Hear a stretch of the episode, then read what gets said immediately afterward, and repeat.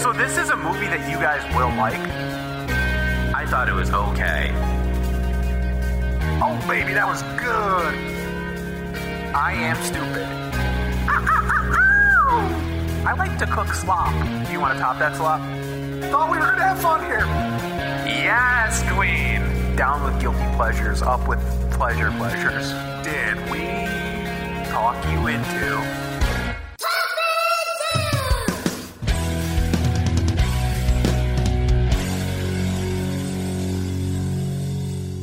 Thank you for listening to Talk Me Into, the podcast where a group of friends try to talk each other and maybe even you into liking what we like. This week is Dropkick Murphys. My name is Jeff, and there are very rare instances you should ever toast a fresh bagel. My name is Dan, and I prefer to use fat bottom, skinny top strings. My name is Jimmy, and Talk Me Into is way more popular than I ever anticipated. Is it just because, like, three relatives listen to it rather than one? No, see, Jeff had way too high as- aspirations. Me and Jimmy are grounded. We're like, hey, this is going pretty well. yeah, no, it's it's Yeah. fun. We we have listeners and people talk to us about Dozens. it. We have 50 reviews on on Apple Podcasts. I know, like, uh, I listen to a very popular podcast that only has like 100. We're like Yeah. halfway there, guys. Yeah. Wow, So, almost um, there. Another four more years to get there. yeah. no, it's fun. The only downside, the only downside is we got about 40 of those 50 in like our first four months. Yeah, we haven't got one in a, in a crow's age.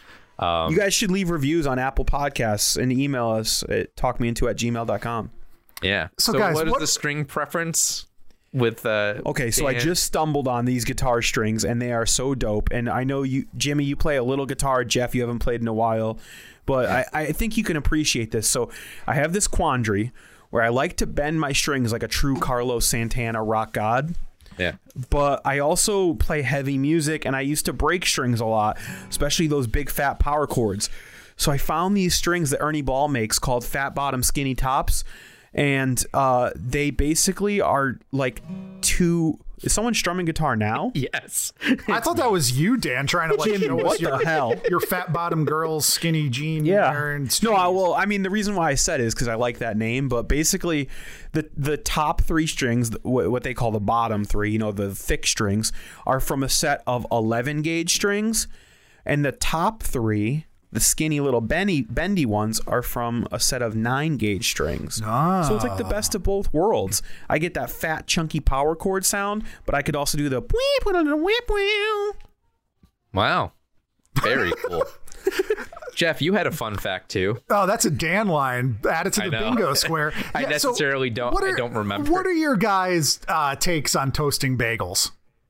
Oh, right, right. Um, you mean like fresh bagels? Fresh or bagels. Like, Fr- uh, no, I'm not talking about frozen BS bagels. I'm talking about a real fresh bagel.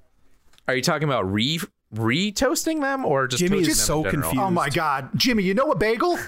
yes, I know. But say like I went to a, a bagel place and I order a toasted. So are you if talking you about if like you retoasting go it? to Well, a Jeff- bagel shop, how do you Jeff- order your bagels? Dan, Okay. Dan, I'm Jeff, having a conversation. Let me with you. jump in Yes, because please. Jimmy's failing at this. First of all, we have a problem because I don't think Jimmy eats cream cheese, and he probably doesn't even enjoy bagels that much. I love bagels, but I don't like cream cheese. So then you cannot even have a conversation. Jimmy, turn off you're your mic. This is an adult conversation right now. yeah. Um. See, I, I'm I disagree with you. I like a nice toast. I will say I don't like to take it as far as most places do. Like, if I go to a bagel shop and I order like a bagel toasted with cream cheese, I always think they over toast it. I like my bagel toasted just enough where there's some texture but not color. See, I don't I don't think so. If you're getting especially just cream cheese, like uh, okay, here's why I made this a fun fact. I've been going and getting bagels every weekend. Me and my wife love them. There's a couple Where do you go? Uh, I've been going to Ami's lately, but Kettle Bagels Yeah, is also great. favorite. Ami's Ami's is really good, and they're perfect. They're boiled and then baked, and they're soft inside and crispy on the outside. And I, I, think, I think they're, they're overrated. okay. Well, it's still a great bagel. Whatever. My point is, Overboiled, underbaked. whenever I go there, I ask for. I love not that we have toasted. strong opinions on bagels. because I know. I want I want the crunch of, of the crust. I want the doughiness inside, and I want it to be cold, and I want the Yeah. not not like like if it just comes out of the oven, totally different than toasting it. But when you cut open that fresh, perfect bagel and then you toast it, you're just getting the outside crustier, the inside that's so soft and doughy is getting gross, and then the, the cream cheese temperature is changed. Like the schmear is amazing that they make there. So why would you not? And it's like when I go there and I say not toasted, please, and then I toast it. First of all, you're getting my order wrong, so that's a problem. And then you're doing an extra step. So today I go there, I get two bagels for my wife, three bagels for me. Right, because we're we want breakfast tomorrow, and and so I order her two bagels. I say not toasted. I order uh, two of my bagels. I say, not toasted. I order another bagel. I was like, I want just the bagel. Don't even cut it. Don't even toast it. Just because I was going to How much of this order do we have to listen to? The entire thing. I'll tell you all the types. No, they toasted every single one of them except, except Yeah, that's because you're a pain in the ass with your order. except for the bagel that was hot. How am I a pain in the ass? I'm saying, excuse me, please do not do this extra step. No, you're a is that pain in the ass ass? because you're like you're very specific about which ones and for uh, also Yeah, your argument is flawed because your argument is flawed because an Ami's bagel is already more bready, like chewy than a regular bagel. Yeah. So to have it untoasted is just like biting into a ball of bread. No, it's, it's as if you took half a loaf of Wonder Bread, rolled it into a ball, and just bit Even if I it. go to kettle, I order not toasted unless sometimes sometimes if I just get butter, maybe I'll toast it so the butter's melty. But uh, uh, forget about you guys. This we're over. We're done. Next segment, please. Next segment. I like a good French toast bagel toasted with butter. That's what I get. The last bagel I got was French toast, so I could take it home and toast it with Oh, butter. you guys are both dumb. That's baby food. Well, You yeah, need, like an everything bagel with cream cheese and lox and capers and onions. I do love an, an everything bagel. Yeah, too. but you could also have a sweet bagel too. I got it to put. Uh, we're already done with this. It's over. It's over. I brought it back. I'm sorry.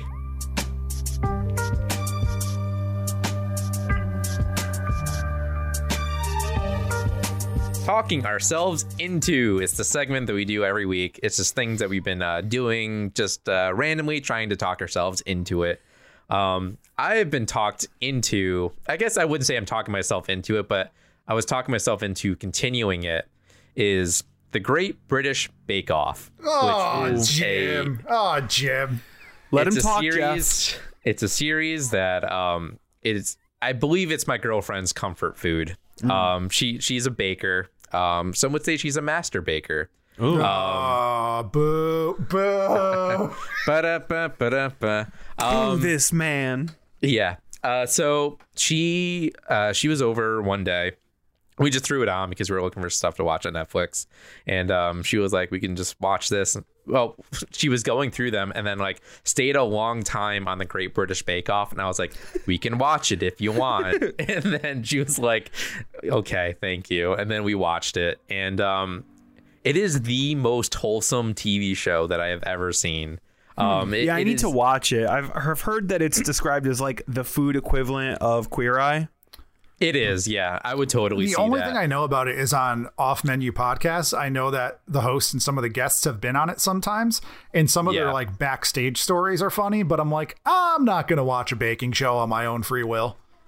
See, I'm I'm actually very interested in it because all of my cooking shows are like just straight up cooking. I don't really watch anything about baking. Me either. Um, I'm not I found it. it- My I- wife does. She watches like the sweet shows, and I'm like, eh. Right.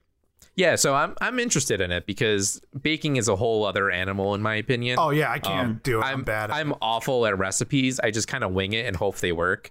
And um, Jimmy. literally, yes, I want to give you an allegory that you'll enjoy. yes, Ready? yes. Baking is classical. Cooking is jazz. Oh, I was gonna say rock and roll. Um, but yeah, No, I- dude. I, I would agree with that. Fucking jazz. Wow. Sorry, Jim. Sorry, Jim. um, but uh, yeah, so I've been sitting and watching it. Um, even after she left, I'm like, all right, yeah, I could watch a few more episodes of this, and uh, I'm really enjoying it. Might talk you guys into it in the in the future, but uh, Um, I also decided whenever I refer to her, I'm gonna say my girlfriend because Jeff always does the my wife. Yes, do it. So um, yeah, so um, yeah, Jimmy is straight up watching that. adorable when he's in a relationship. Yeah, I'm pretty cute. I would agree with that.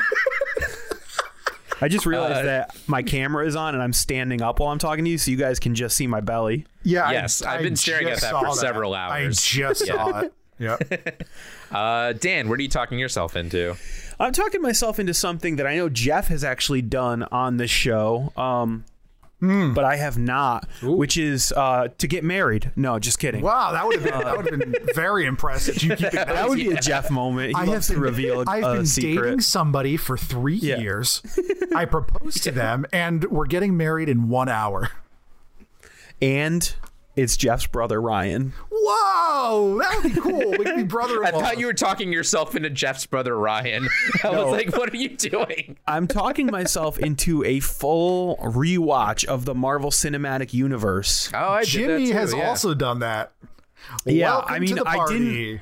I almost didn't want to talk about it because it's it's you know commonly treaded you know area in this podcast, but I, I'm watching it with my niece who has seen a few Marvel movies but never been able to like contextualize them. Like I think she saw. Uh, one of the Spider Mans and like Ant Man, and that's probably it. Maybe part of Guardians of the Galaxy. Yeah. So uh, she wanted to watch them.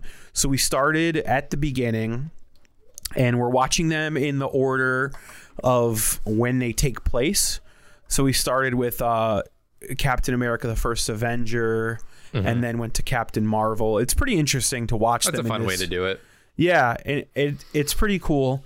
Um, ironically, the other reason why I wanted to talk about it here is because she brought up something that I guess I intuited before, but never verbalized, which is very fascinating for an eight year old to like reveal these like truths about media that we enjoy.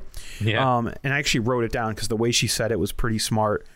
She said, um, now so far we've made our way up to the avengers which is like the end of phase one. And she's like every one of these movies has the same ending. And i thought Yes, she was going to say like the good guy wins but she was so much more specific that she was absolutely right.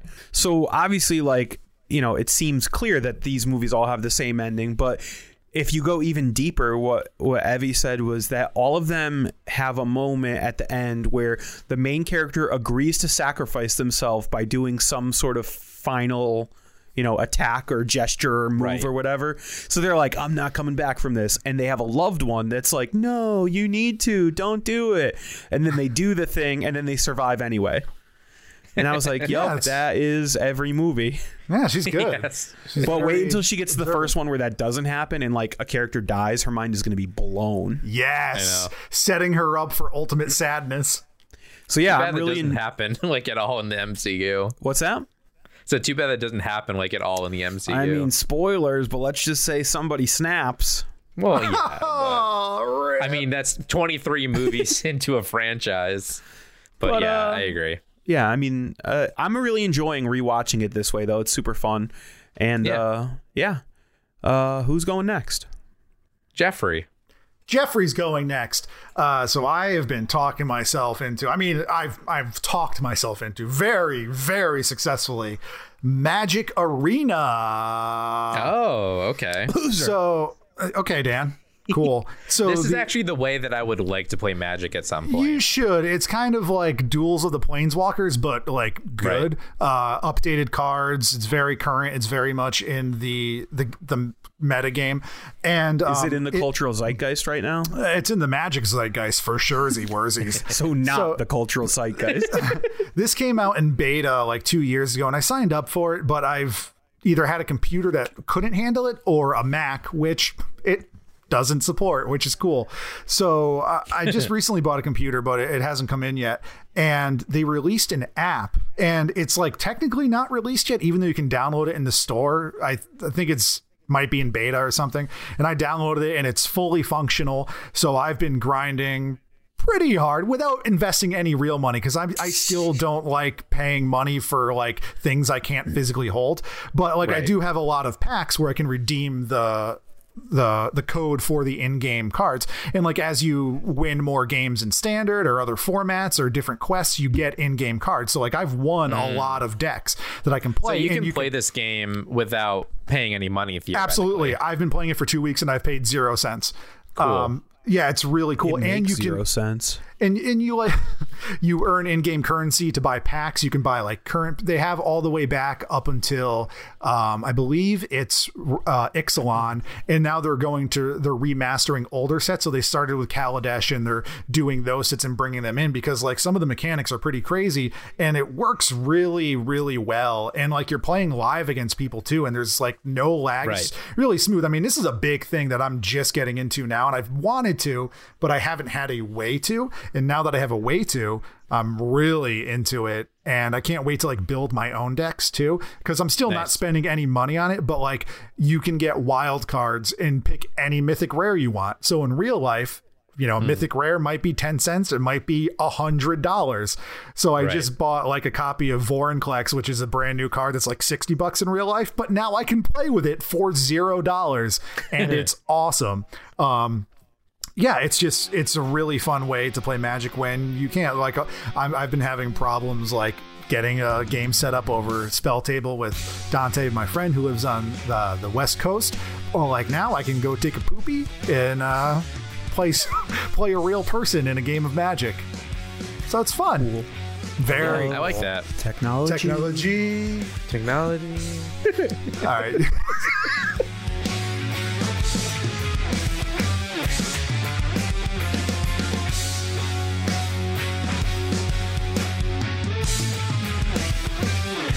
Fellows that have assembled here. That are Fellas, okay. assemble.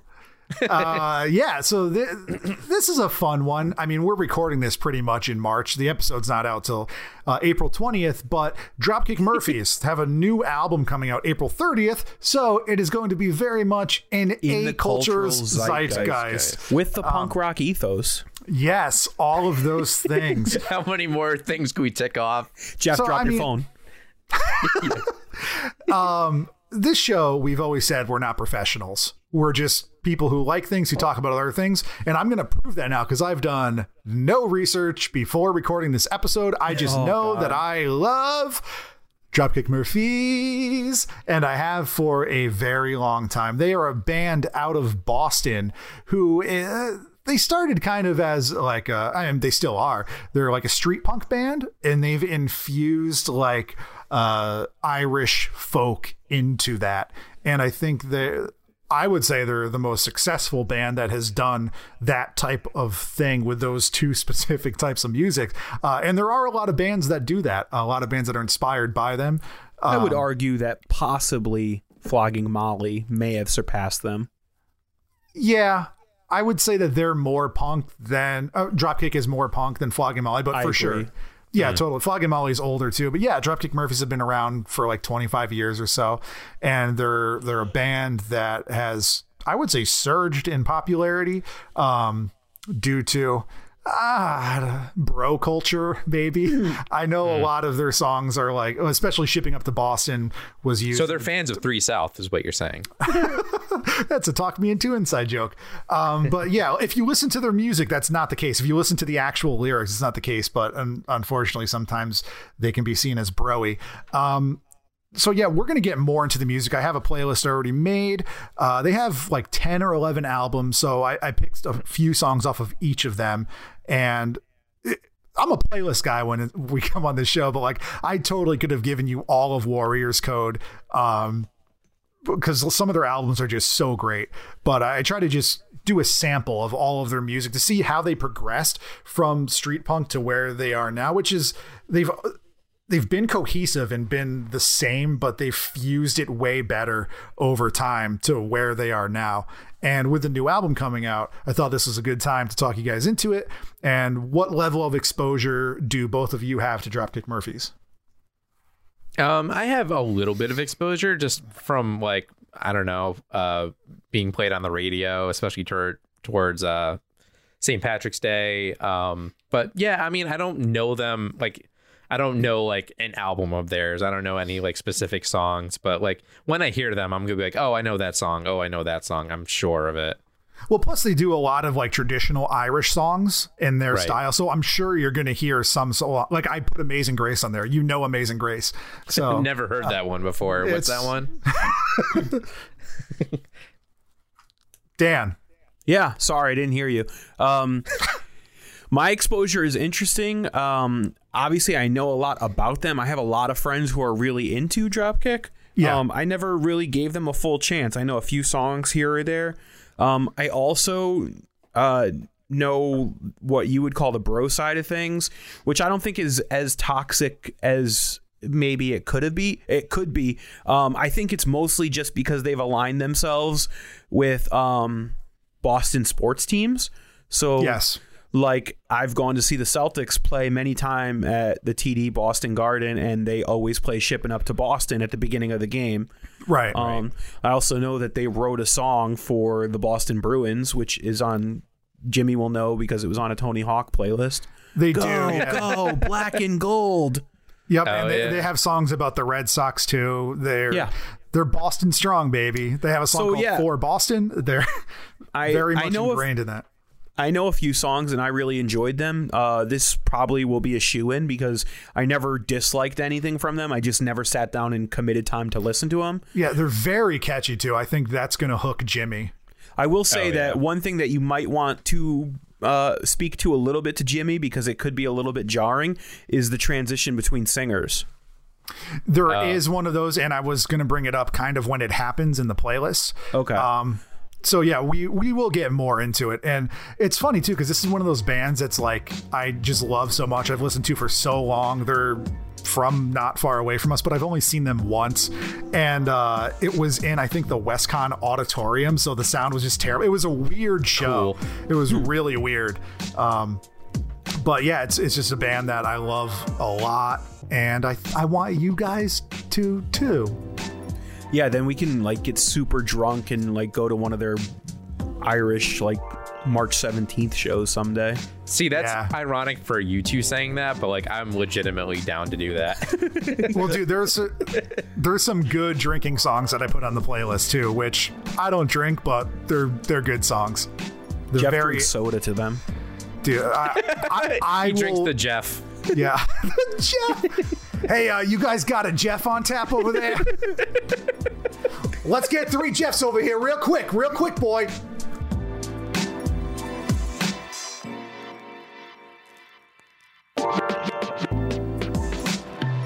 Guys, are you making me do this because I'm Irish? Is it Dropkick Murphys? We're doing Dropkick Murphys, guy.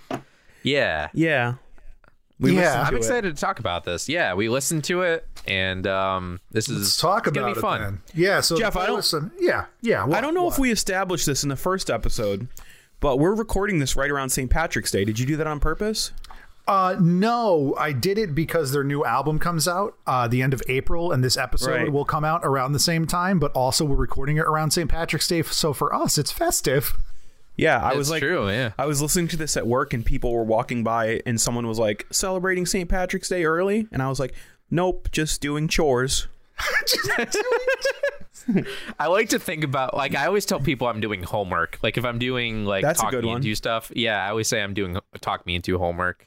I'll usually actually say doing chores. I'll be like, I have some stuff to do tonight, some chores, and then I'll be available tomorrow. That's funny. All right, so Cadence to Arms. Yeah. Yeah, First uh, song on the playlist. We can, we could talk about Cadence to Arms and Do or Die together. That's why I put them together. They're the first two Mm, right. songs on Do or Die, their first album from '98. And before we talk about this, actually, Dan mentioned that. Uh, did did I tell Jimmy about the singer change? And I I knew it was early, but I didn't know that he was only on the first album. So Really? yeah. I didn't so know that. these first three songs are Mike McColgan, who then left to become a firefighter and then started his own band Street Dogs, which I believe just broke up, or they're still around maybe. But they've always had two vocalists, and the second lead vocalist is the bass player Ken Casey. So it's still pretty pretty fluid. I don't think it's really jarring. Consistent. Yeah. So Yeah, I didn't even know that. Like I somehow thought that the I knew that there was a change, but I didn't know where it was. I I was too lazy to look it up. But I thought it was Yeah. like late. I thought it was like halfway through the playlist or So- whatever. But uh, So I thought the same thing, and I, I did a little research and found out what Jeff said that um, Al Barr becomes the singer after the Yep. first album. And uh, what I will say though is, Jimmy, I agree with you that it feels like he's kind of doing an impression through like the next two albums. Yeah. Um, It isn't until a little bit later on that he starts to sound like the Al Barr, Dropkick Murphys sound that I'm familiar with from like shipping up to Boston and all that. That's fair. So, what did But, you guys uh, think yeah. about uh, the the intro to the band as it was? Because this was their first album, the first two tracks. I thought it was fitting that they opened up with that melody on the bagpipes that is the only bagpipe song you ever hear, which it turns out is called Scotland the Brave. yes, yeah. yeah, So yeah. No, like- it's really good. Um, I thought it was fun. Same. I think it's a cool opener. I I didn't realize like we'll get through this. We'll this will keep coming up, but I didn't realize bagpipes were as integral to this band. I always thought of that more as a flogging Molly thing. Yeah, so like their first album starts out with the bagpipes, and it's there throughout the album if you listen to the rest of the album, but it's not as prominent as it becomes, or it's not as integrated. Because even Right. now, like you have the bagpipe intro and Cadence to Arms, and then it goes into Do or Die, which is more of just like a straight up oi street punk song Right. Yeah, about I do have classism one little all that. I do have one really little funny aside regarding the bagpipes. Which, Jeff, you may not know all this, but back in the day, SIB, our old high school band, was supposed to have a song with bagpipes on it. yeah, I remember this story. and I I knew uh, a girl, I, I guess woman, but we were in high school, so a girl who played bagpipes, and um, she was kind of flaky. She didn't end up showing up to the recording, but she did show up to my house to practice, and I gained a whole new level of respect for bands with bagpipes because they are so incredibly loud. Oh yeah. Yeah, usually Like- when they practice, they only use like part of it. Right. They use the chanter, which is like a part that you actually like press the notes on. And normally the end of that is hooked up to the bag, but you can also just breathe into it. And uh so yeah, I was like, I have no idea how we're gonna record this. I still don't know how bands record bagpipes. Dude, it's so funny because like I've listened to so much Dropkick and a lot of music like this, and, but while listening to this playlist and trying to think of notes, like as you go on, you hear how the recording becomes better, especially in a lot of the later albums. And I was like, how do they do? Like, do they record with the same person that just knows how to do it? And I thought the same thing because they are incredibly loud. Yeah, like we were gonna Yeah. have her play in another room than the microphone. That's awesome. Yeah, no, But, yeah. bagpipes are crazy. Um, funny enough, I think. Well, I've been around bagpipes and stuff because my dad is part of a fire department and they do bands and stuff, and they always have bagpipes around and stuff. They have like a, um, I don't know, like a bagpipe like quartet. I don't know. It's it's a weird group of Usually it's called like a drum and fife band or a drum and pipe band. right, yeah, something like that. But uh, The yeah, Bag Boys back lot. at it again. Yeah, good old bag boys. Uh, also, a funny aside: I think my brother was going to learn how to play bagpipes at one point, and I don't think he did eventually. But I was like, that decided would've to learn how to cook freaking instead. Dope. Yeah, I know for sure. So do or die. Um, yeah. I agree with Jeff. Uh, I had forgotten how much more of a like traditional punk voice the original singer had. Right. He sort of reminded yeah, me of like definitely. Billie Joe Armstrong, sort of like like a little less coherent but more emotional. Um, and I didn't particularly think this song like stuck out a lot. I you know it, like the chorus is ch- like chanty and memorable, but otherwise it Yeah. seems um you know just kind of typical of this genre. But I do have to say like props to them because they basically like created this genre or at least like Right. formally established it in the punk rock mainstream. Yeah, I would definitely agree with that. And um, I thought the guitar riff was pretty catchy too. Like it was, it was, it was good. Um, but yeah, it definitely felt more like punk rock than I was expecting. Yeah. Um, Yes. but uh, yeah, it was good. It, it was feels good. like they get more Celtic as they go along. yeah, for sure, especially towards the end of the playlist. Um, Barroom Hero.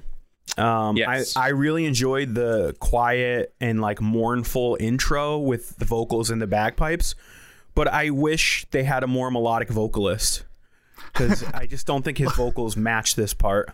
Well, your wish is about to come true because I mean, Yeah, Yeah. Um, yeah, no, you're right. I do love the integration of the classical and the newer styles, like we just talked about, and like we will continue to talk about because it becomes more present throughout the playlist. Um, but yeah, this is a fun song. There's like that talk down in the middle, and then it builds back up. yeah. I, I have Yeah. to say, oh, go ahead, Jim. Oh no, I was I was basically just gonna say like it, it was funny, like I like the idea of it, but way too long. This is like a six minute long song, and I was like, it could have been two minutes, and I would have been fine with it. I would have gotten exactly what I needed out of it. See, I went along with the length because I enjoy the story. I, I had a hard time with the messaging because um, he does not, the character they're describing doesn't seem like a great guy to me. And yet No. I think they sort of want you to root for him. Like, That, that's a that's a big theme in like these. uh, They're drinking songs, really. yeah. It's Yeah. supposed to, and and I'll defend the length just because like this is a kind of song when you know I'm sure if they play it live, it's a a big Oh, I'm sing sure- along, rowdy, yeah, it's fun, probably song. a blast. Yeah, Yeah. I, I literally wrote that down. I'm like, this would be really fun to see live. Yeah. So the, the next song, Pipe Bomb, is off a different album. Yeah, the gang's all here. So th- they've they release albums like pretty much every year or two for a while, and recently it's been like every three or four years. But yeah, the gang's all here. Um, from 1999, Pipe Bomb on Lands Down. What did you fellas think about this? Uh, I enjoyed it. Uh, it was more aggressive. It reminded me a lot of Rancid 2000, um, which made sense because I read that um, these early albums came out on Hellcat, which was Rancid's record label. They and did, that yeah. Lars Frederiksen actually produced this album. Oh, I didn't know he produced it, but that's cool. Yeah. because I know that they had some songs on "Give 'Em the Boot" and the a compilation that Hellcat puts out. Yeah, this is a straight up punk song. This is just Oh like, yeah, straight up like oi punk. Um, and Lansdowne is the street Jimmy and Dan. I don't know if either of you know this. Dan might. Yes. Um, that the Red Sox. What the hell? I can't think it. Fenway Park. Uh, Fenway Park is on Lansdowne, and it's kind of just it's a song about like the rowdiness of those crowds. Uh. Gotcha. Which is true. I've never been to a baseball game, but I've been to uh, the House of Blues on Lansdowne, which was formerly the Roxy, where we saw Gang of Four. Right, Dan? Yes. I, I do have to say, I find it interesting that even this early on, like in their second album, they're already addressing an issue that has basically followed them through their whole career, which is something we talked about in the first half, which is that they seem to attract a more violent, sort of bro jock type of crowd. Right. And I don't know if they love the if I love the way they handled that in the lyrics to this song, which is to basically say like, "Hey, you can say that we're dumb jocks, but it's okay. We're having a good time." And I was like, "Uh, we'll see if they stick to that as the years go by." I didn't even like uh, equate it to that. I just kind of thought of it as like a fun romp. Like, um, but I thought it was a fun song. Um, Yeah. it was it was definitely very traditional punk, um, which is kind of like nice to hear in this playlist too, because a lot of it is like more Celtic and more. Um, Traditional based. Yeah, and I think it's very right. funny that on the same album, the two songs I gave you were Pipe Bomb on Lansdowne and Amazing Grace. Yeah. yeah. Jimmy, have you heard this version of Amazing Grace? Uh, no, I haven't, but I've I've also never heard of Amazing Grace. What is it? Yeah. That was a joke. Yeah. Which is funny because Uh, my my only note was, I mean, we all know it. yeah. No, it was good. It was a cool version of it. I've never heard this one before. I have heard it somewhere, and I can't think of where. Um, but I I remember enjoying it and liking it. I think it was a really smart decision to have the bagpipes play the melody and to not Yeah, have right. vocals.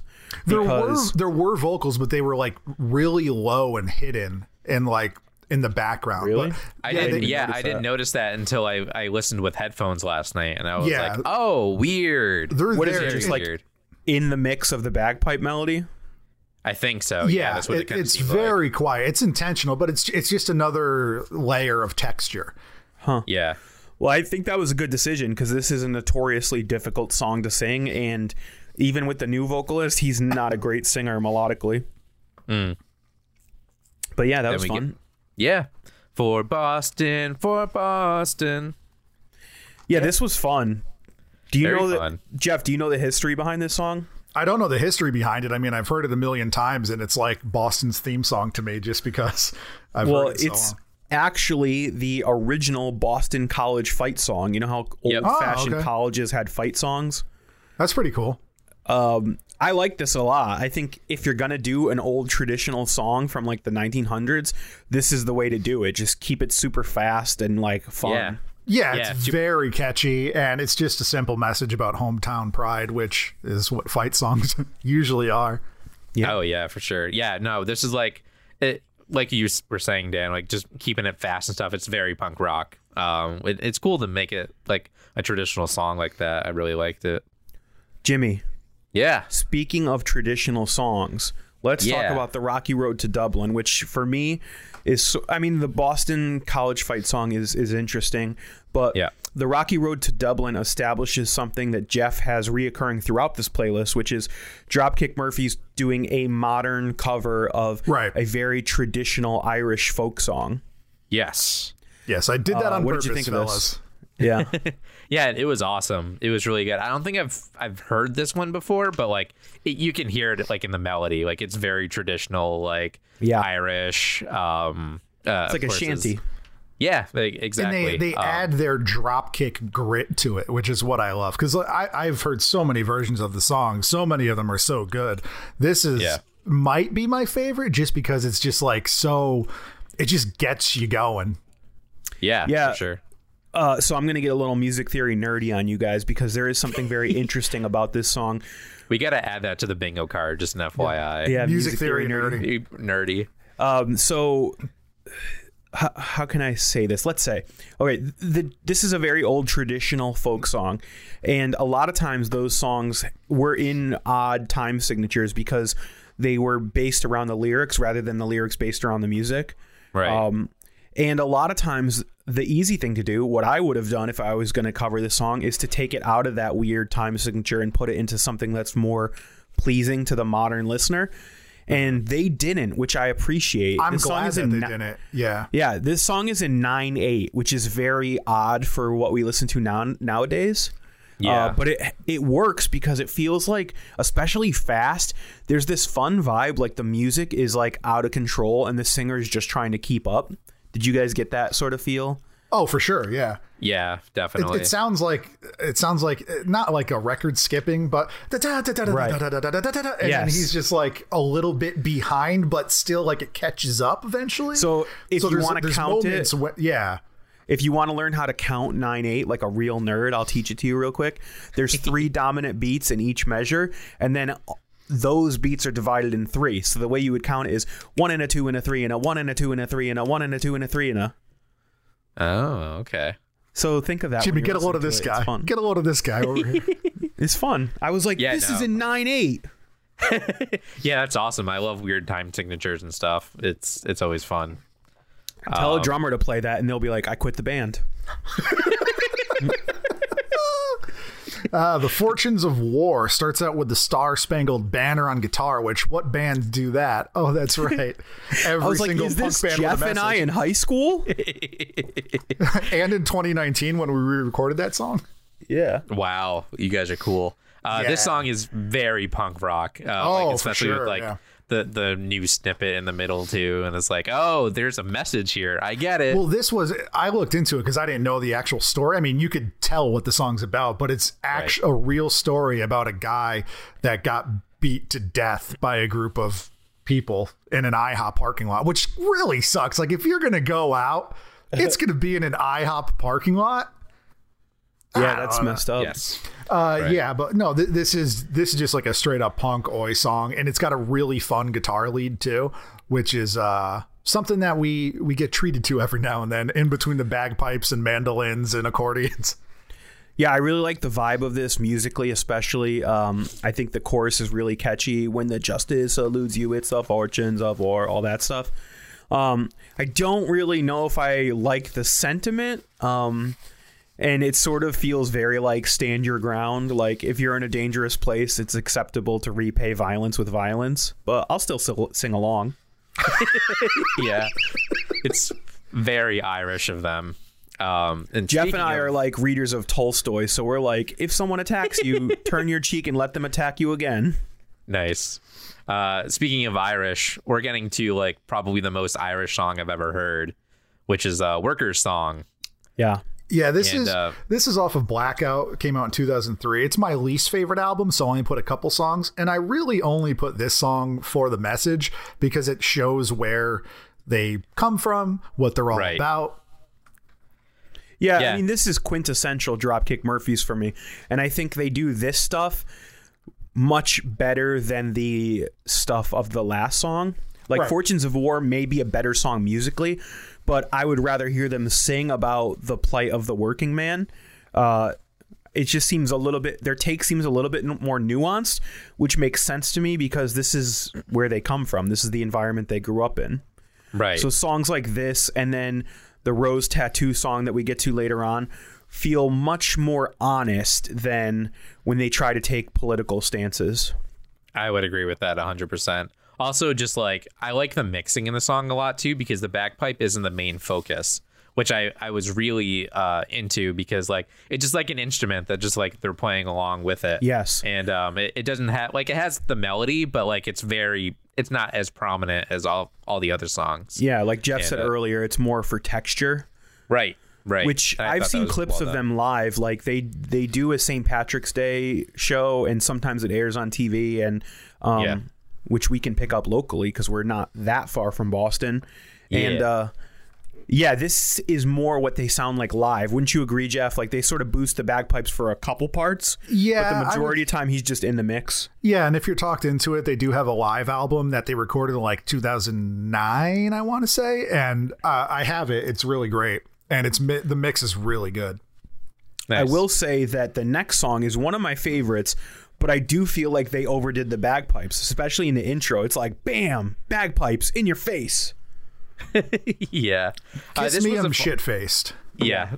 This song was fun. Um, again, I kind of felt the same way about the Barroom Hero song, Mm. um, where I was like, "Oh, this is fun," and this would probably be fun Right. seeing this fu- like fucking smash. Sorry, Jim. Yeah. Um, and um, and singing along to it and But stuff thi- too. this, but like, I think Dan might like this more because this is more of what he says he wishes some of the more problematic lyrics were, and this is a total satire on that bro culture that Yeah. we're not into. And it's Right. very funny, and I'm sure a lot of bros don't get that it's making fun of them. right? Jimmy like doesn't. Jimmy's a total Chad, and he Yeah. thinks that uh he thinks that they're actually this uh brash. Correct. Yeah, you got that. Um, no, it like you said, it kind of reminds me of like the Born in the USA kind of thing, where like the uh the people think that this is like a very patriotic song, and boy, is it not. Yeah. Um, but uh, yeah, I I totally agree with that, and uh, yeah, this, would be a fun one to see live. This one feels like a song that they could play like at the end of the set when everyone is like drunk and sweaty and Yes. singing along. Yes, exactly. That's And, what I uh, thought too. I love that in the beginning you could be like, "Oh, is he serious?" But then by the second fir- verse, when he's like, "I can bench press a car," and then later on he's like, "I make I make the best duck flambe." like, yeah, This dude's bragging about everything, and I love it. And I also like how he comes off the satire at the end. The music falls apart, and he's just like, "I'm not really any of those things." And then it comes back even faster, and he's like, "But kiss me, I'm shit faced." yeah, for sure. Yeah, it's fun. Uh, yeah, very funny. And uh, then we get to Your Spirits Alive. The And I Warriors like this- Code 2005. This is my favorite album. Like if if I was an album guy on Talk Me Into, you would have gotten the whole thing. Well, Jeff, this is not controversial. This is every Dropkick Murphys fan's favorite album, I think. I didn't say it's controversial, but yeah, this this I mean we'll, we'll get to like the popularity in a little bit. I love this one and the meanest of times. I would say are tied for my favorite. I love both of those albums. Yeah, this song starts off uh, very slow. I'm like, oh, is this like a ballad or something? And then like, No. nope, it's like it's like the hardest dropkick song that there is. It's very good though, very enjoyable. I uh, I had an interesting reaction to this, which is more based on me and not me based on the Dropkick Murphys, which is that I've listened to bands that are clearly derivative of the Dropkick Murphys Right. before Yeah. I listen to the Dropkick Murphys. So uh, there's a local band that we're friends with, uh, Bloodshot Hooligans. that had some regional success, and they are definitely like in the vein of Dropkick Murphys. And they have a song in an album called "Bring Back the Spirit." And I was like, okay, who did this first? Because Uh, Bloodshot, I believe. Yes. Wow. But that's what I kept thinking because their song is about the same type of message. And I remember we played a show with them one time, and Josh, the singer, was very drunk, and he's like, This whole set goes out to John Thomas. so I kept saying that while I was listening to Your Spirits Alive. I've heard that story. Yeah, that's good. Yeah, no, this this is about mourning lost friends, and I think Yeah. that the way that they did it musically, where it just fucking rips, sorry Jim, is the right way to do it because they're really celebrating uh, people that they lost, and you know having a good I time. will say that something happens in the chorus of this song that I think is a weakness of this band, which is that it feels like the chorus lyrically isn't memorable enough to be a chorus, if that makes sense. Like they just sort of like say something and then they repeat it. To me, like in this type of music, your chorus should sort of like summarize what the song's about, but also put like an eloquent twist on it, like leave you thinking. And I don't think this song does. I don't even remember what the chorus was.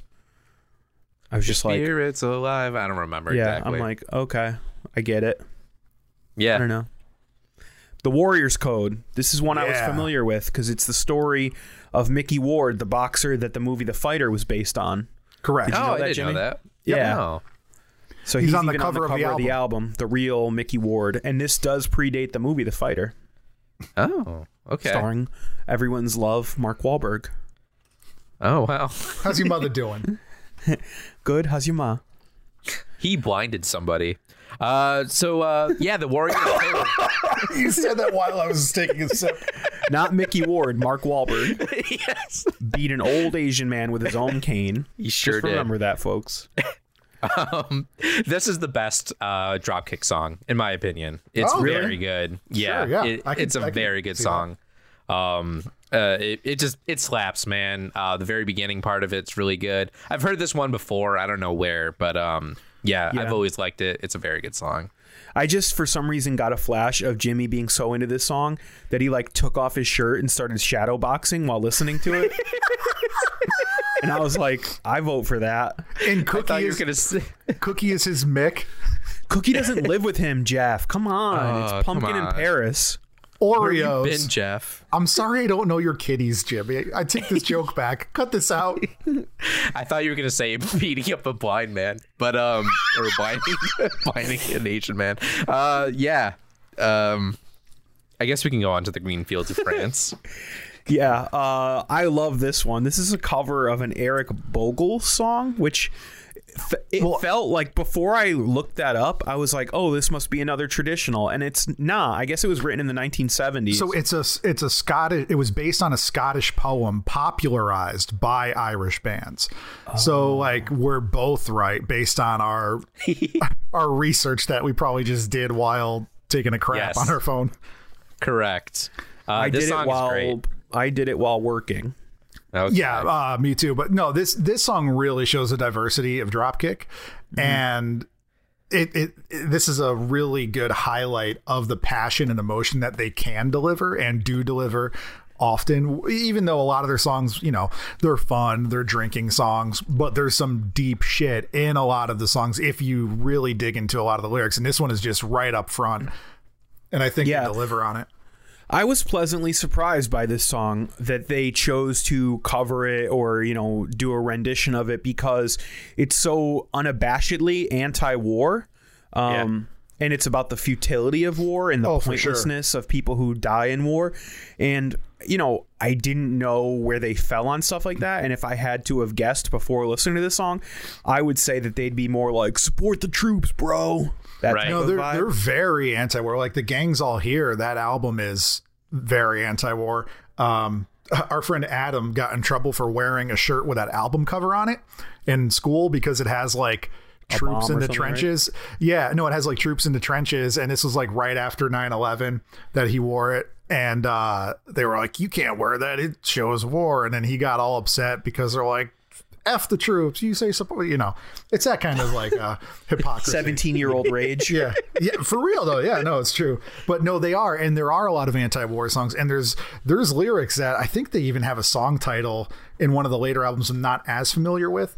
Uh, that's very anti-GOP. So you know, surface level, you don't know. It could go either way. But They're that, uh, they're that throwback to good old fashioned working class Democrats that don't exist much anymore. Correct. Kennedy Democrats. Um, Uh, but Jimmy, yeah, that, yeah, that was a good song though. But uh, yeah, Stan. I'm I'm gonna let you talk about the next one because it's the Okay. biggest song. It's probably the song you It knew is. most It's before absolutely recording this. their biggest song. Yeah, no, it, it's it's it's badass. Like it's it's very good. Um, I like the Warriors Code better, but this is definitely a close second. Do you know the Ship it up story to behind this song, Jimmy? I don't know the story behind it, but I know that the Celtics oh. go on playing this. So, so Woody Guthrie, are you familiar with him? Yep. Okay, so uh, if people don't know who Woody Guthrie is, uh, you should know. But no, he was he was a the very father of American folk music. yeah, he was he was like a notorious uh, folk singer and songwriter, and his estate, his family, they have like a Woody Guthrie museum archive kind of thing, and they have let artists into the archives before to find just look through stuff, look for lyrics that he never recorded. So uh, the singer of Dropkick, I, I it might have been Ken Casey. I'm not sure how the story goes, but they found like a just a piece of a page with the lyrics because there's not many lyrics in here. The song's like two and a half minutes long. There's like two lines that are Yeah, so he just found this. It said Boston, so he picked it. I assume is the reason why. and then they wrote a song around it. So, y so you can say, "Oh, this is a Woody Guthrie song." It is, but you have to give him credit because Woody Guthrie didn't make this song what it was. Like they Right. they they wrote the music for it that became the theme song for a city essentially and Right. several sports franchises and everybody knows it. And it became popular because martin scorsese put it in the departed. That really started to uh really shoot this song to the cultural zeitgeist that we're all familiar with I mean, if we're being honest, the lyrics are pretty dumb and not good, but the song has such a cool yeah, vibe. and and some people try to find meaning in it. Like they're like, well, when I, the Irish came over and they had to go up here, and the leg is representative. I'm like, no, this motherfucker's talking about a pirate. Sorry, Jim. and not not only that, but Woody Guthrie, if you are a fan of his, you know that he writes uh, pretty straightforward. He's not a very like metaphoric. Right. Yeah. Po- he doesn't take a lot of poetic license. He tells stories and he expresses a mem- uh, you know an idea or a thought. So I, I get the feeling that this is probably not even a complete poem or set of lyrics. It feels like he just wrote No. down like two lines and then threw Yeah, it away. I'm sure. I'm positive. Yeah, that's what it seems like.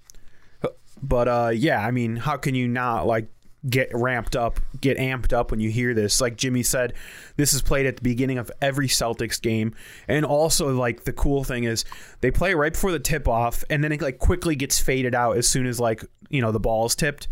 But uh, towards the end of games, if you're lucky enough to see a very close game where it's like you're in the last two minutes and you know the the score is tied or something like that, they'll bring this back at like an important moment, and then Ah. the place goes nuts. The whole crowd gets on their feet, and I'm that sure. da-na-na-na-na-na-na-na-na, it just like propels you into a fury. Yeah, no, it's it's a great song to get people amped up and stuff, and it, it's a perfect song for that. Um, so it makes a lot of sense. Um, it, it actually makes you think like, oh wow, basketball could be cool.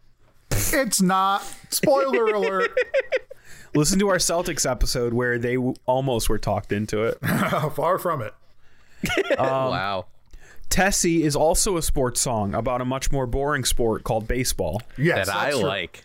Yeah. Um, I like So it. I, very slow I, i've been listening to this song for years. I love it. The piano is rocking in this. Yeah, like it's it it's real fun. I just assumed uh, Tessie, the titular character uh, in this song, was like a baseball guy until I did research for this episode, and he's not.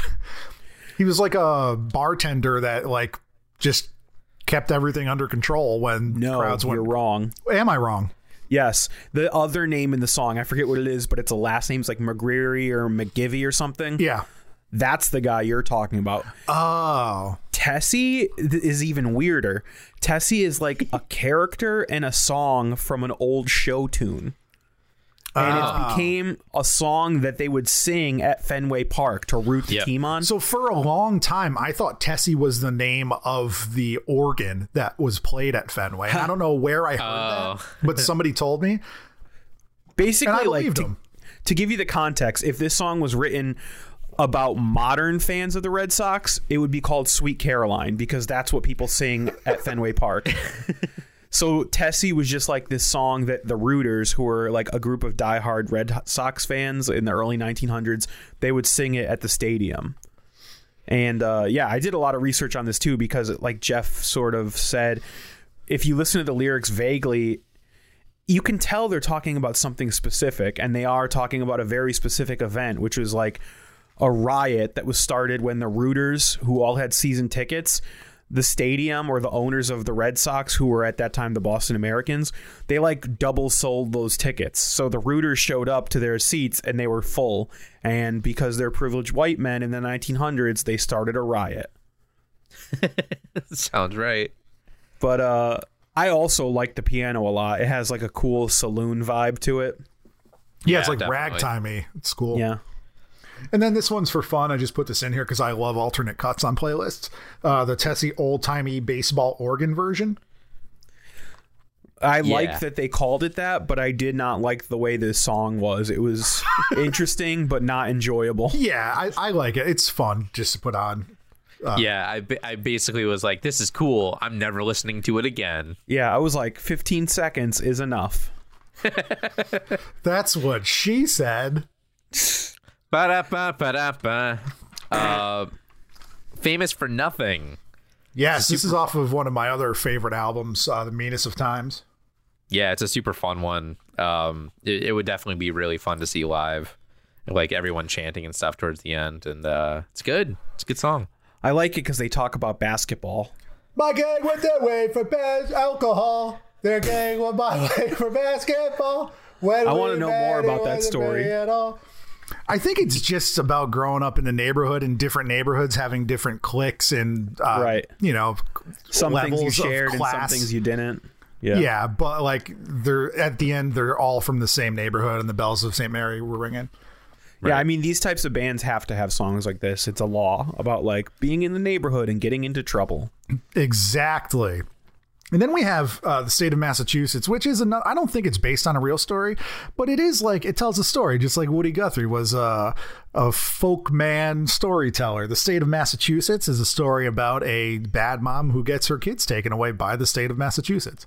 Yeah, I thought that was really cool. This is actually one of the few songs that I like looked up the lyrics and stuff for because I was like, oh, this is like actually interesting. And I like Yeah. how it's like a double entendre because like obviously it's like Massachusetts, like, oh, we have Massachusetts pride, but like, no, it's not. It's not that's not what it's about. It's about Right. you being a shitty mom. Well, it's And, uh, also like a pun because Massachusetts is a state, but is Massachusetts in a bad state? Like Right. the state of Massachusetts? What is the Right. state? Uh, isn't it actually a commonwealth? Oh, Jeff. Uh, Uh, I agree. To me, this is one of my favorite songs on the playlist. Uh, I love that it's a rollick, rollicking rock and roll song, but it also like goes the extra step. Like the last song, "Famous for Nothing." Okay, we get it. You know, you grew up in a rough neighborhood, you got into trouble. This song Right. goes a little bit deeper to say like, okay, what is the effects of that when you grow up and you have like problems with drugs and alcohol, and now you have kids?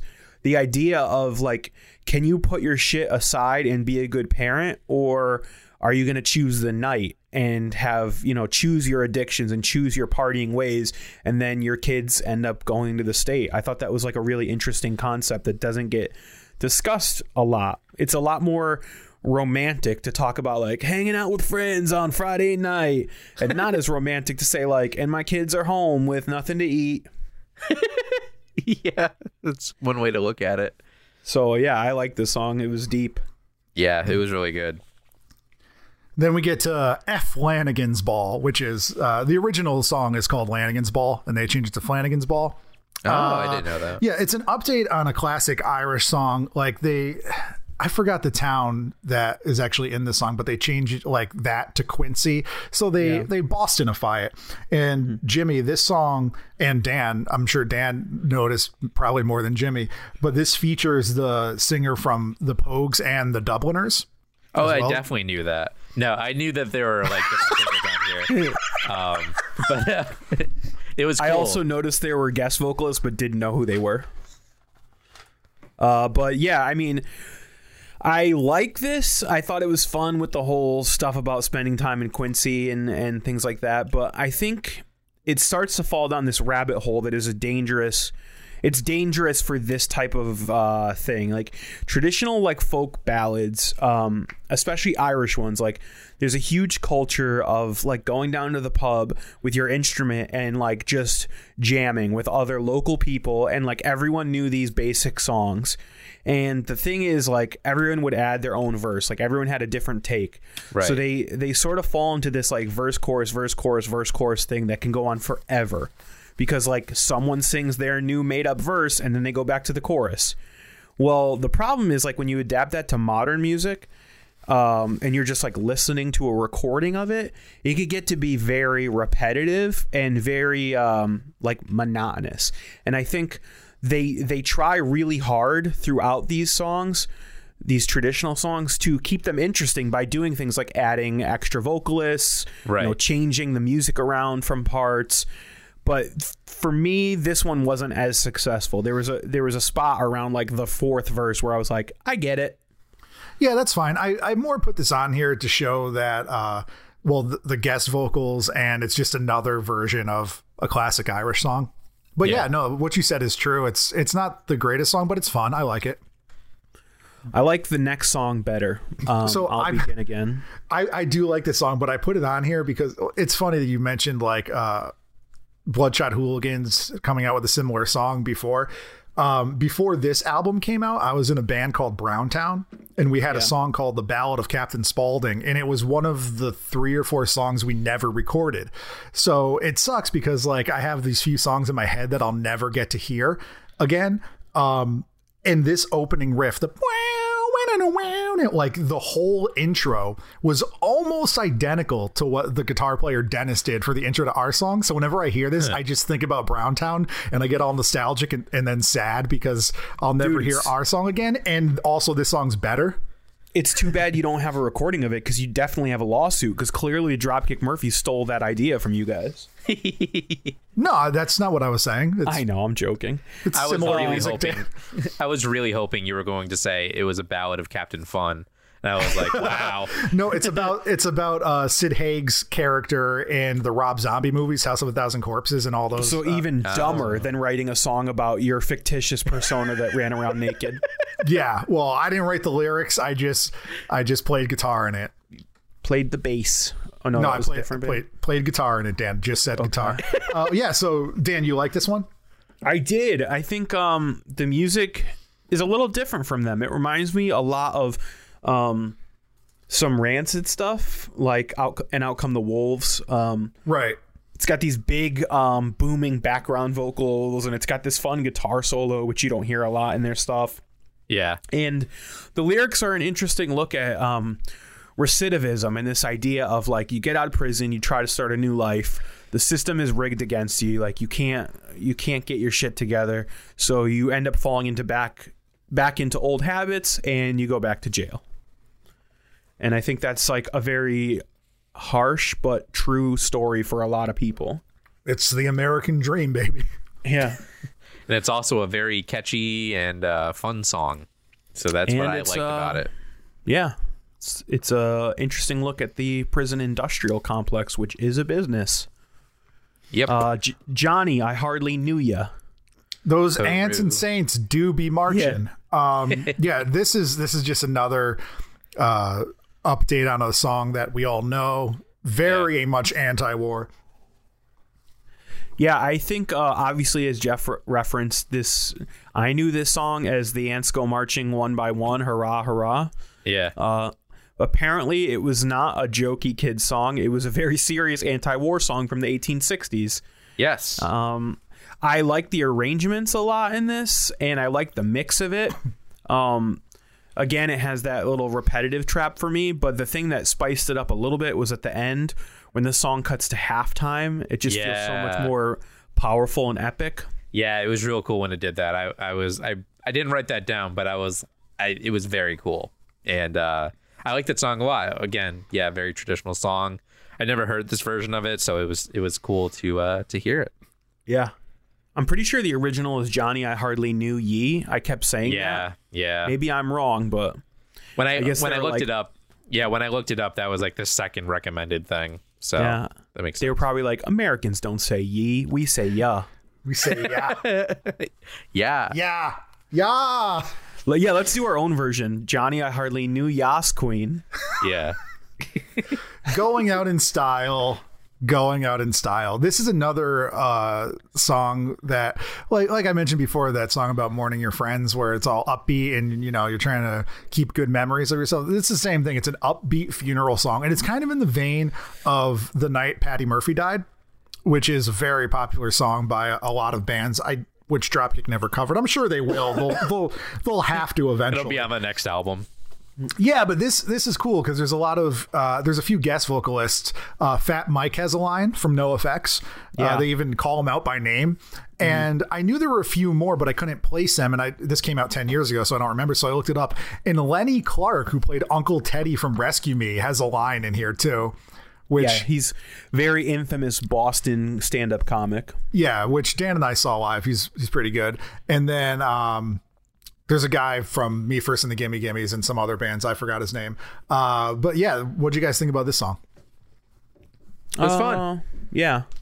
I, I I didn't love it. I think the Fat Mike cameo was cool because it's just funny that they live they like sort of like they put him in this category of like Boston musicians, but he was like born in Massachusetts but moved to California when he was like 6 and I Yeah. feel like he's so much more associated with California punk rock. It's really funny too because when I saw NOFX in Worcester, he met Fat Mike was talking about how he's from Massachusetts, and I just thought it was a joke in like 2005, and everybody's like laughing. He's like, "No, really, I'm from Newton."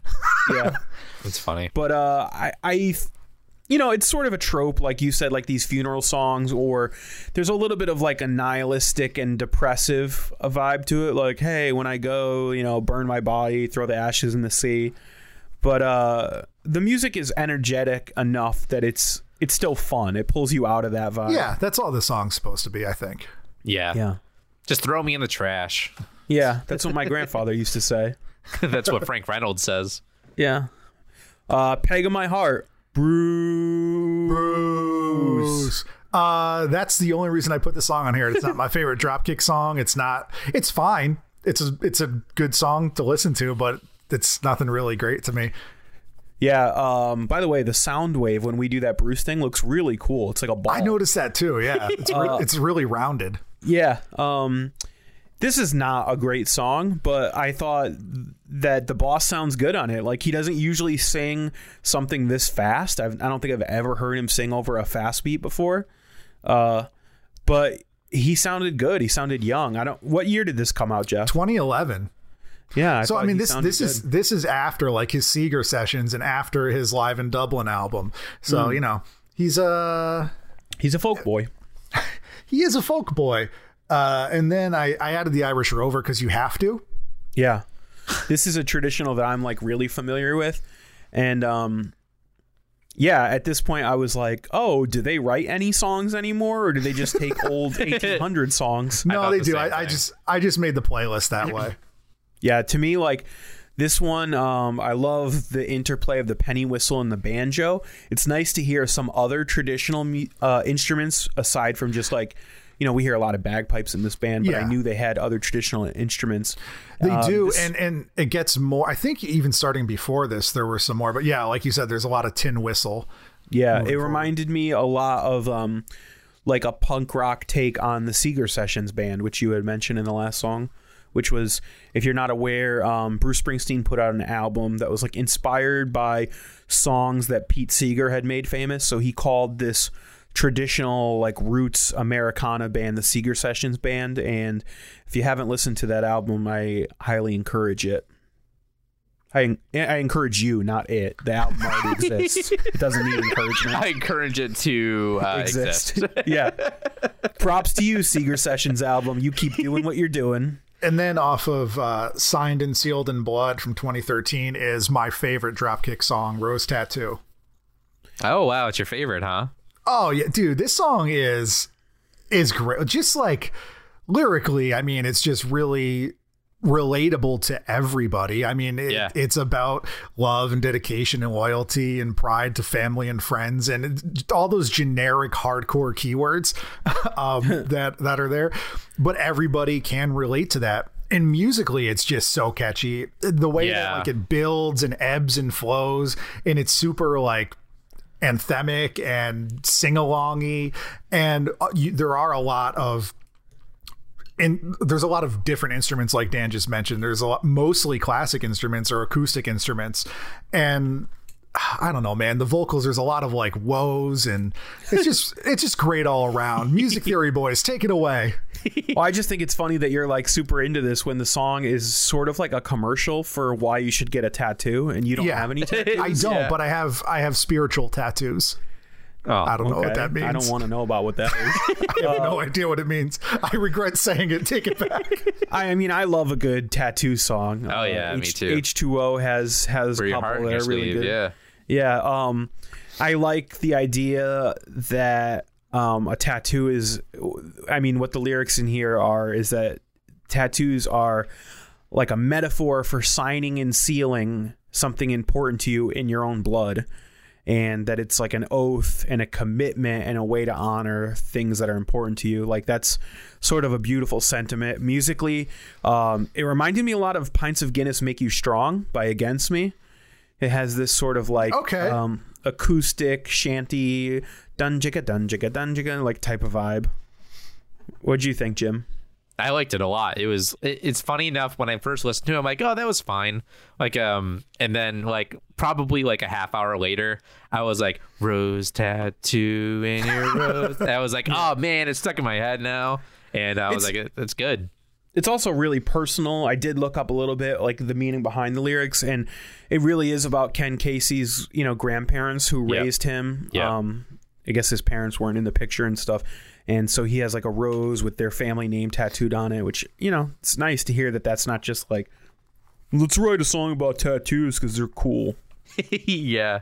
Um then we get to uh first class loser and uh same. This one's thought- really reminiscent of the vibes from Kiss Me I'm Shit Faced. It's just like Yeah. a, a funny Yeah. satire, but like Yeah. first class loser. We all know this guy. Whenever I listen to the song, immediately like two faces pop in my head, three faces. And I'm like, I know three of them. I know three guys like this. And people probably they think of my face when they hear this song too. It's fine. That's okay.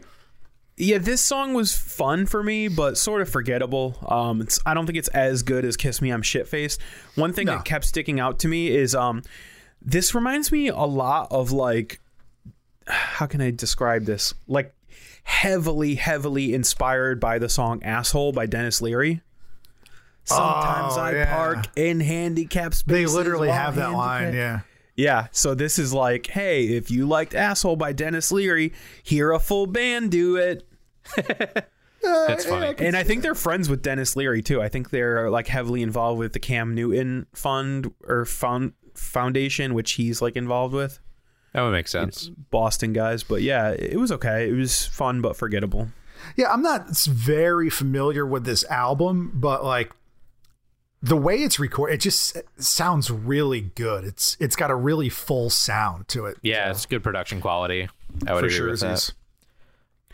Of- Of course, they did a Christmas song because why wouldn't they? This one's pretty new too. This just came out in November. yeah, I didn't actually hear this song. What I heard was "We're in the money, we're in the money." Ah, this come on, felt like Dan, a it's total cash grab. Oh, it's so Oh, bad, yeah. Jeff. Yeah, but He it's, can't- It's He can't sing any of these notes. He's I it's actually, like, what? I actually did not hear it before I put it on the playlist. really. Jeff, we're gonna get to this in, in our overall thoughts, but Yeah. you probably shouldn't be adding songs you've never heard onto the playlist. Um, he literally can't hit more than half the notes. I, I've never heard someone do a cover and just remove melodies. also, also, I've I've always been the like. Obviously, we want to talk you guys into it, but even with like the Weird Al playlist, I gave you the good and the bad because I want. I, I'm trying to be fair, and Hmm. That's a I want terrible idea. I want to hear your opinions on the bad. Uh, no, this one, I maybe I listened to it once before I put it on.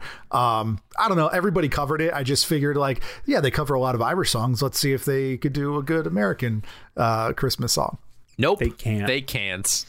All right. Well, uh, Turn Up the Dial is their new album that's coming out. So they released a few singles, I believe. This one, uh, Middle Finger, just came out like maybe the day. I think it actually came out like the day after I made this playlist and I tossed it on. Oh. Um, so it's very new. Um, I thought that I thought it was pretty good. It's not like it's not as uproarious as some of like their more aggressive songs. It's not as I don't know. It's missing the oomph, in my opinion. Like it, it- it doesn't Yeah. feel. Uh, Yeah, it doesn't. I don't know. Feels like I they sat down and they were like, "All right, guys, we have to write a Dropkick Murphy song. Let's do our best impression of one." kind of but also i think that they're doing new stuff like the accordion was more prominent and i like the way that the accordion was it was like galloping kind of almost like a polka which is not something that is super reminiscent of dropkick so i think that they are they're they're dropkick murphys but they're going in a they're just progressing on that that music chart that i don't know thought I mean, I took extensive notes for this entire playlist because I have a bad memory. So when it comes to music, I have to really be able to expound on each song through notes. And uh, when I got to this song, the only thing I wrote was, "I don't like this." okay It well just, i mean uh, yeah, it's sort of like self-deprecating, but it feels like a total like bro anthem. It feels like, um, all right, this is a deep dive, but go with me here. You I'm- guys I'm on this journey you guys watched when we were young. I'm sure everyone did. It was a law. Um, whose line is it anyway? When Drew Yes. Carey hosted. okay. Remember when they would play the game where Wayne Brady would show off his singing skills because it was probably part of his contract that he had to. I, I remember. And so he would go over to this woman who like played guitar and piano, and people would call out like ideas and genres, and he would just do them. Yeah. To me, this one was him, and someone from the audience said, "Dropkick Murphys, middle finger," and this is what he wrote. well, you know what? Out of the 29 or 30 songs I put on here, if you don't like two of them, that's okay with me. yeah. Yeah, that's kind of how I felt about it too. And uh, I guess we can get into some overall thoughts. Is that it. I don't have a lot of overall thoughts. I thought everything was very uh, about what I expected. Um, Yeah. Sometimes the the lyrics definitely got a lot more deeper than I was expecting.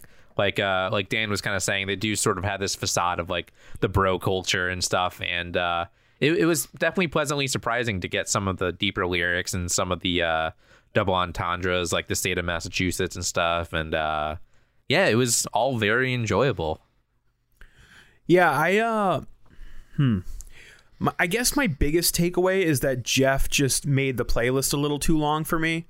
I knew he was going to say it, Jimmy. I knew it. I counted the songs when I did it, and then I counted them yesterday, and I was like, Dan's going to say this is too long.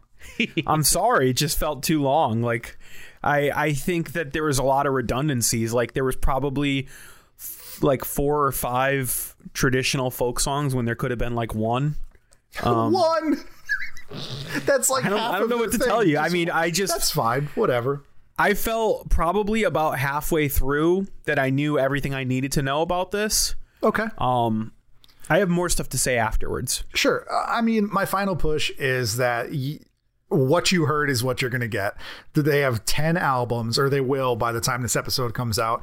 And you don't have to listen to all of them. Like their their song or their album, 11 Short Stories of Pain and Glory, I've maybe heard like twice. I'm not very familiar with it, but you can go through their other albums and find things that you like. There are there's enough songs from their albums where you can pick and choose and just make like a long playlist or even like Warriors Code or Meanest of Times. Those are solid from the start to the I would say most of their albums are. But those two for me uh really stick out. And you know, they're just it's just a fun band and I think that you already both like them. So that's my final push. And with that, I will ask the question. Did I talk you both into Dropkick Murphys? One, two, three. Yes. Very soft yes from me though. I really That's didn't fine. have my mind made up until this morning. Really? Oh, what what made up your mind? just honestly just talking it through with you guys made me realize and and sort of what you said in your final push jeff was what i was already saying in my head which is that like there's a lot of mediocre shit on this playlist that I probably won't ever listen to again. But I could definitely make a good, you know, strong like 20 song playlist that is enjoyable out of this band. Cool. Yeah. I think uh I feel like a like hmm, how can I say this? I feel like they've jumped the shark. I'm not really inspired by what I've heard from the new album because I did listen to a couple other songs. Uh and it feels like they're kind of washed at this point, but there are some really good ideas and songs on older albums that I would definitely dive deeper into. That's like cool. Yeah, like Code y- and stuff. I can't totally disagree with you on what you just said, but like pretend they broke up in 2015. You know what I mean? And like just because like I mean, signed and sealed in blood. I put one song, Rose Tattoo, but there's other good songs in there. I'm just not as familiar with them, which is why I personally left it off. But like, there's good stuff on that album. That's my favorite Dropkick song. So you know. They did good, right. They did the right thing in 2013 when they released that. Um, yeah, no, that's good. I'm glad I got a yes. Jim, what what are your uh, final thoughts? Um, pretty much. Uh, I was a hard yes from the beginning. I mean, like, yeah, it was. Um, I've listened to this like a lot. Like, I, I think I probably because I did really like it, but um, I don't think. Well, I mean, uh, Jim, your dad is a is a firefighter, a volunteer firefighter. so if you were a no, you probably would would have received a strongly worded letter from someone. for for some reason, I, I I kept on forgetting to ask him if he liked Dropkick or not. But like, they might be a little too hard for him. But like, I I have a strong. he probably feeling. likes like three other songs and knows them. Yeah, probably. I, I knew Jimmy would be a yes because it, there's a lot of catchy sing along. Oh yeah, for sure. Super catchy. I would love to see them live. That's what it always comes down to is what I like to see them live or not. And um, yeah, for sure. I mean, if I didn't fear for my life, um, I'd be more interested in, in seeing them. Well, Jim, the three of us will have to go because that way you can get drunk on green beer and me and Jeff can protect you. Correct. Thank you. I appreciate that. All right, so next week we're we're kind of revisiting an old topic that you guys try to talk me into, and uh, you you got a no, right? I gave you a no.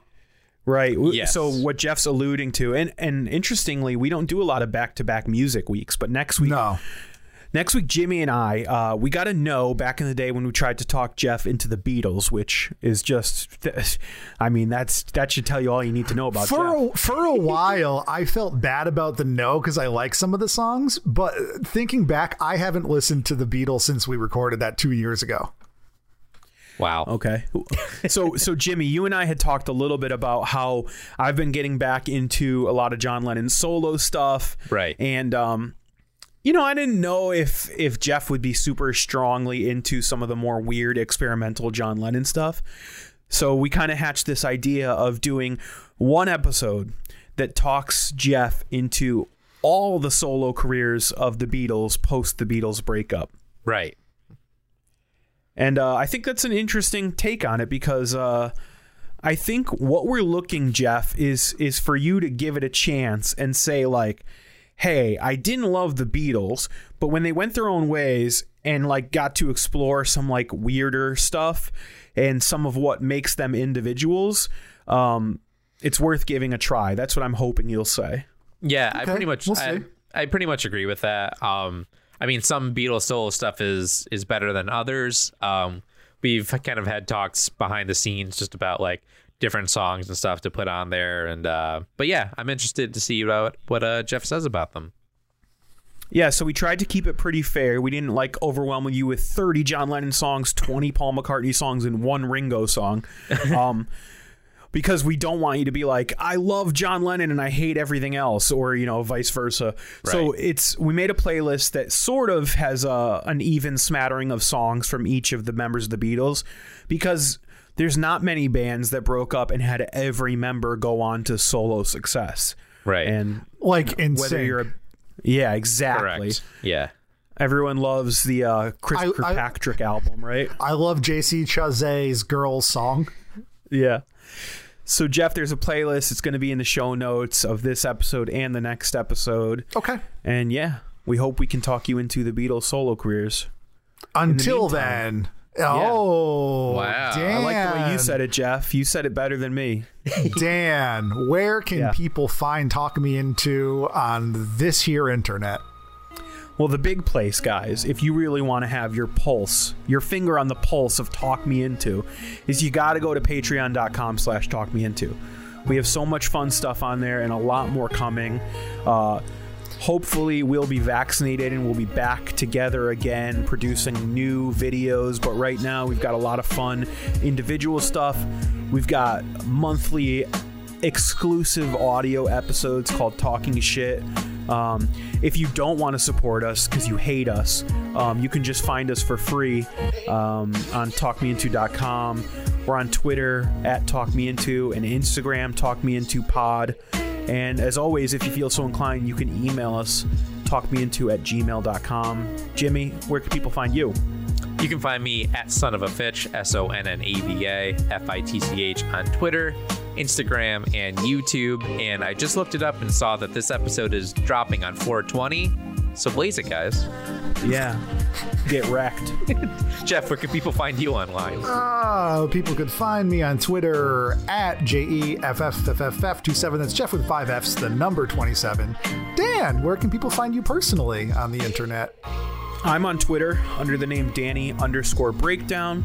And guys, I just went into the recording studio to cut tracks for the next Old Dogs album. You could check out my band, olddogsmusic.com. That's old with an E, like the Brits would do it. Thank you for listening to Talk Me Into. What will we talk you into next? Ringo. Oh, I was waiting. Whenever I don't say anything, I'm just waiting for something really funny. And then you get Ringo. That was Richard really Starkey. funny. Yeah, that was good. Right. Stop. I gotta go pee.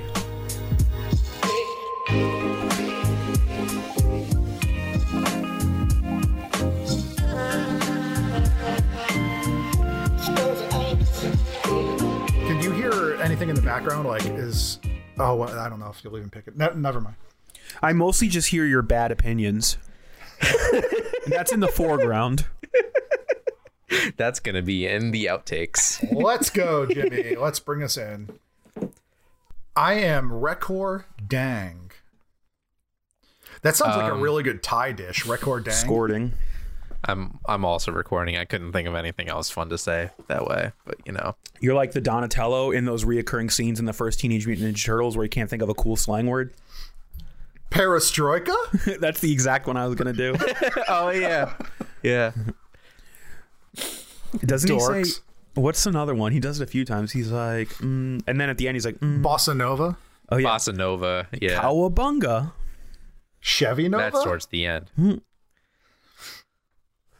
All right, it's dropkick, right, ladies? Dropkick, ladies. Sure is. I love to dropkick, ladies. It's my favorite pastime.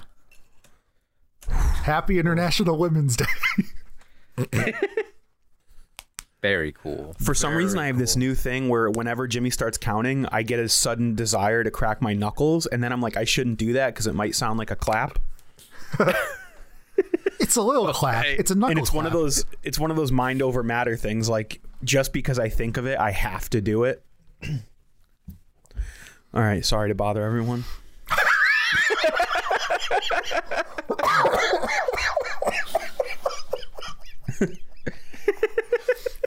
That was pretty good. Got him. That was really good. That really tickled me in the back of the throat. All All right. One of you start. oh by the way you guys might hear penny a little bit because i couldn't send her over my parents today Oh,